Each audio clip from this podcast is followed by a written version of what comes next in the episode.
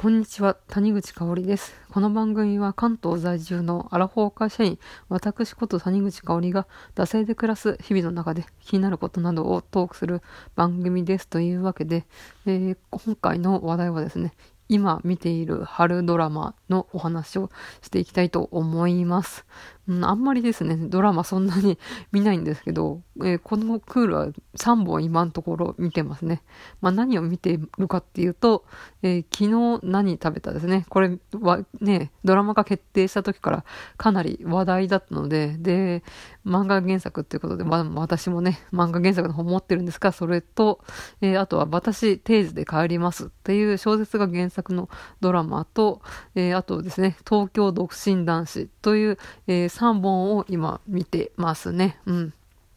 昨日何食べたは結構ね、いろんなところでいろんな人が語ってるんで、まあこれは置いといて、えー、他の2本について、ね、ちょっと語っていこうかなと思います。なんかね、この2本あんまり見てる人いなさそうですけどね。うん。えっ、ー、と、まずはじめに、えー、私定時で帰りますですね。うん。えまあ吉高由里子さんが主演ということで、まああの、定時で帰るっていうのを信条としてる、えー、ウェブ系の IT 系でいいですか？ウェブ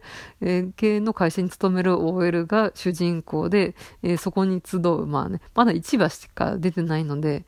あの、まあ、そこまではね、掘り下げてないんですけど、まあ、ゆとりのね、そうやってすぐちょっと怒ると、私、会社辞めようかなっていう、えー、新人とか、あとはですね、あの、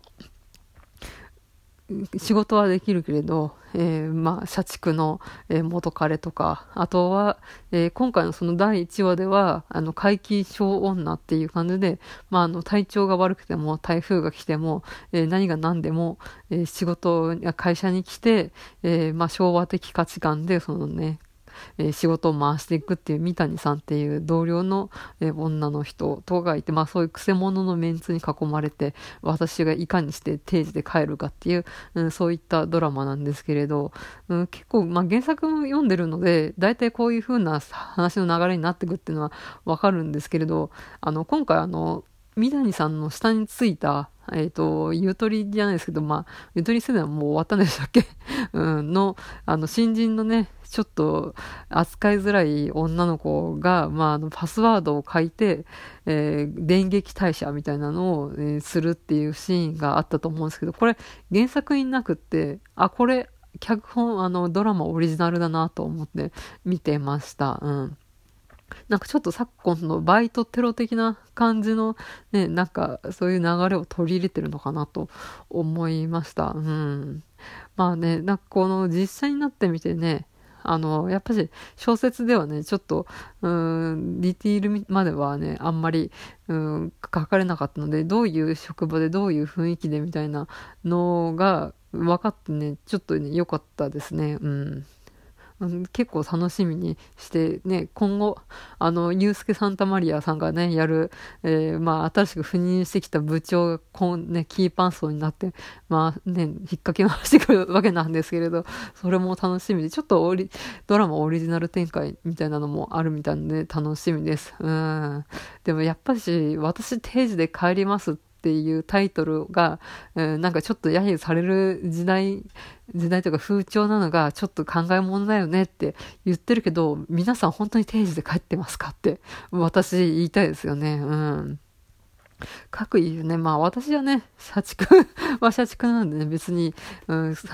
定時ぴったりとかにはね、ダッシュで帰ってはいないんですけれど、本当にね、定時で帰るっていうのをしてる人どれぐらいいるんだろうって、本当思いますよね。うん。ね、そのなんか、うん、綺麗事じゃないですけど、まあ本当に定時帰りを実現していくにはどうするかみたいな、うん、感じを、まあ、やっぱし受けますよね。ちょっと、なんかこのドラマがあまりにも現実に根ざせてて 途中で脱落した人が結構いたみたいなネット記事とかを見たんですけれど、うん、結構ね、きつかったですよね。多分みんなあの、解禁症女の三谷さんの側の人の方が多いんだと思いますよ。うん。まあだからね、見てらんなかったみたいな意見が結構多数寄せられたのかなと思います。はい。えー、そんな感じで私定時に帰りますでした。えー、次が、えっ、ー、と、東京独身男子ですね。うん、あの、東京タラレバ娘って東村明子さんの漫画原作で、まあ、何年か前にドラマ化したと思いますけど、それの男性版みたいな感じですよね。うん。なんか AK 男子って言ってあ、あえて結婚しない男子みたいな、なんかこういう造語みたいなのを 流行らせたいのかなっていう感じがしましたけど、まあそのね、高学歴、高収入で、えー、まあ、一人は弁護士、一人は開業医、一人は、えー、大手金融会社の、えー、エリートサラリーマンみたいな、そんなね、ハイスペ男子っていうんですね、今ね。ハイスペック男子たち3人が織りなすドタバタ劇みたいな感じで、まあ、展開していくんですけれど、うん。なんかこう、高橋一生さんの、やっぱし演技もまあ、うまいんですけれど、まあ、他のね、メンツたちもいい味出してますよね。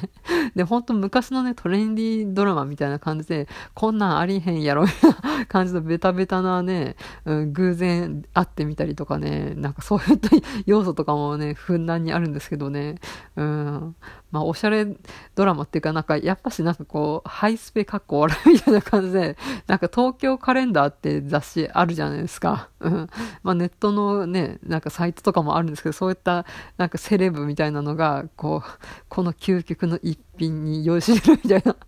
なんか、ほんまそんなね、最低の価格が3万円のコースみたいな、そうそうほいほいね、予約できたりできないのに、なんかこうね、いつも週一でそういう高級料亭とか高級ラウンジバーとか高級ホテルに行く、こうね、港区男子とか、なんかこう、港区をキラキラ OL みたいなのの、なんか日常生活の一コマみたいな。そんなんねえわ、みたいな。ね、本当に虚構っていうかなんか、うん、作られた人物像みたいな感じですけれど、まあそんな、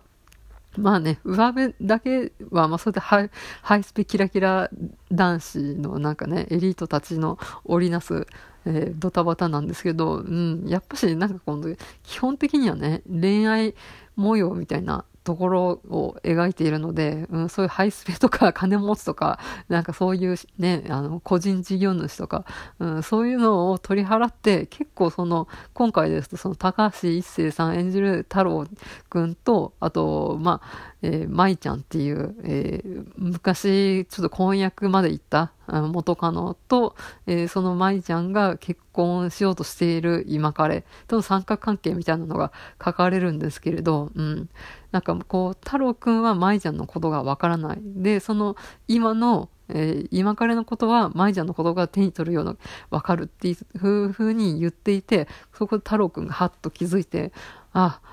舞の気持ちがわからないな。前が俺に気がなかったからか。みたいな感じでこうね、うん、はっと気づくんですけど、結構ね、うん、なんか的を射てるな、みたいな感じがしますよね。なんかそのね、上辺のね、うん、ハイスペかっこ笑いみたいな、なんか、そういったね、うん、抽象的なセレブ概念みたいなところを取り払うと、結構真面目に恋愛ものとしても面白いのかなと思います。うん。まあ、あの2話のね、最後で、なんかリーサさん演じる、えー、まあ、あの、開業医の、な、えっ、ー、と、斎藤光さんですか？の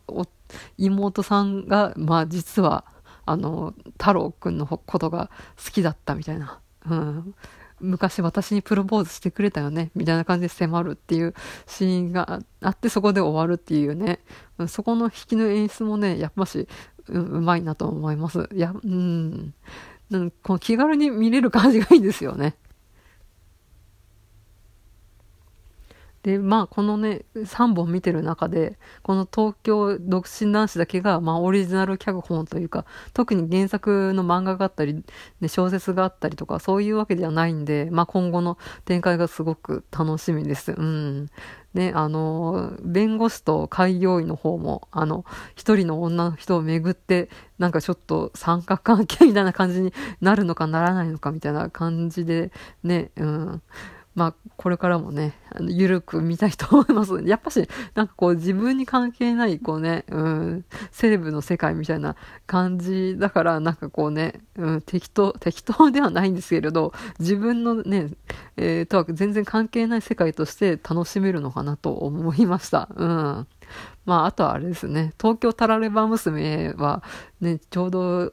私が30代前半ぐらいの時にやってて、なんかこう身につまされすぎてなんかあんまり直視できなかったんですけれど、これはね、東京、えー、独身男子は独身の男性ということで、全然性別も違いますし、なおかつ私は全然セレブでもないので、なんか本当になんか高みの見物っていうか、うん、そんな感じでね、えー、ゆるっと見られる感じがします。はい。えー、では、こんな感じで締めていきます。はい。えっ、ー、と、感想等ありましたら、ハッシュタグ、出せ黒、かえー、漢字で出せ、カタカナで黒でつぶやいてください。はい。では、え、また次回お会いしましょう。